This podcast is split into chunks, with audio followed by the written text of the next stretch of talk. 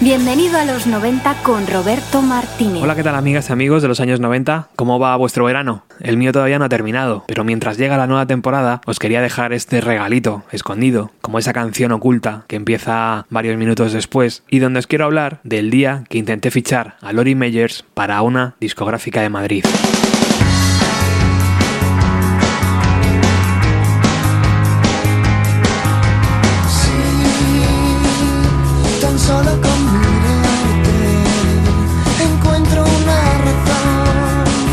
Ya os adelanto que el programa de hoy será muy cortito, pero que será muy interesante para los fans y no fans de esta banda. Muy poca gente lo sabe, muy poca gente lo sabe. Corría el año 1997 y vi en un periódico un anuncio de un trabajo. Llamé y me citaron en la Avenida de América. Era un sello discográfico y, como podéis entender, en aquellos años, con mi inocencia, soñaba en trabajar para la industria y desarrollar una carrera allí. Este sello me ofreció estar unos meses de prueba como A&R, y muchos diréis, ¿qué es o qué era una A&R? Porque no me queda claro si esa figura sigue existiendo hoy en día. Bueno, pues una A&R era el encargado de descubrir nuevos talentos, de ficharlos para el sello discográfico y de desarrollar su carrera. Tal vez el A&R más famoso de la historia sea George Martin, cuando logró fichar a los Beatles para el sello Parlophone.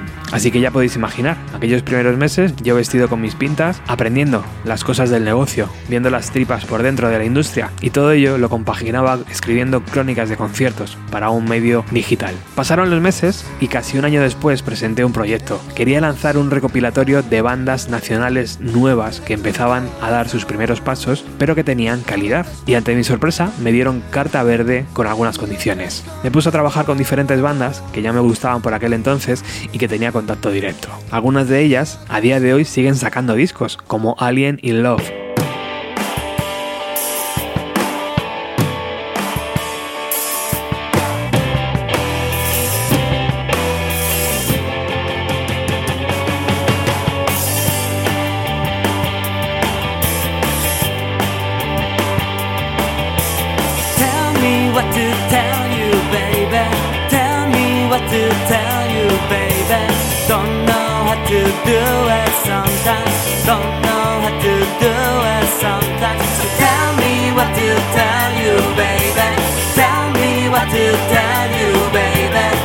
Pero ¿cuál era mi idea realmente al lanzar este disco? Mi sensación en aquellos años es que había una escena muy potente de bandas emergentes que estaban dando de qué hablar, pero eso solo lo veías si te movías en los círculos de salas de conciertos, locales de ensayo, etcétera, etcétera. Si mirabas los medios de comunicación, esa escena apenas llegaba. A lo mejor en alguna sección de maquetas, alguna entrevista esporádica, algún concurso, pero muy poco llegaba a los medios nacionales. Así que pensé que si lograba juntar a unos cuantos grupos potentes, tal vez llamaría la atención suficiente y pondría mi granito de arena para que esa escena floreciera. Han pasado los años y ahora solo le veo fallos y fallos por todos los lados a este recopilatorio, que salió bajo el nombre de Sonido Crudo. Y por supuesto, el sello discográfico se guardó la carta de meter a una serie de bandas que rompían totalmente la estética que yo tenía metida en la cabeza. Pero bueno, como ya he dicho antes, era un chaval y estaba aprendiendo. Aún así logré meter a un puñado de bandas interesantes, como esta que vamos a escuchar a continuación. Se llaman Ink,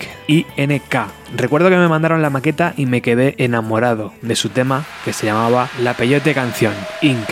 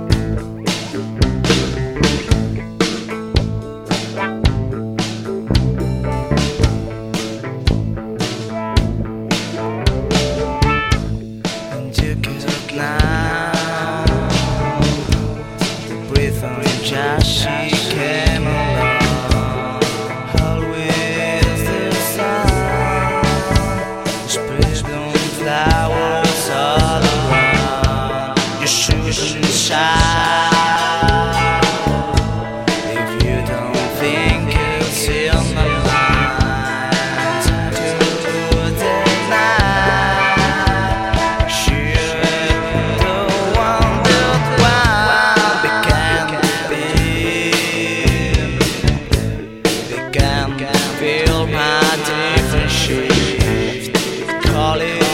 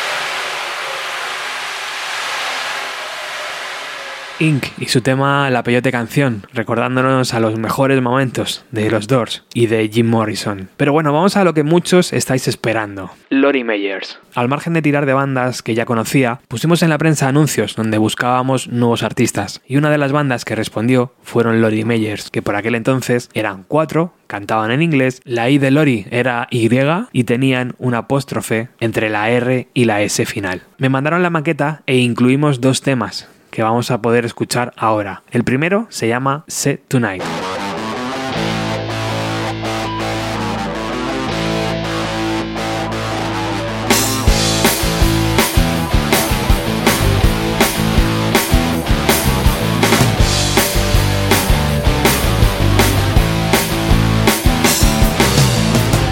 I think I'll find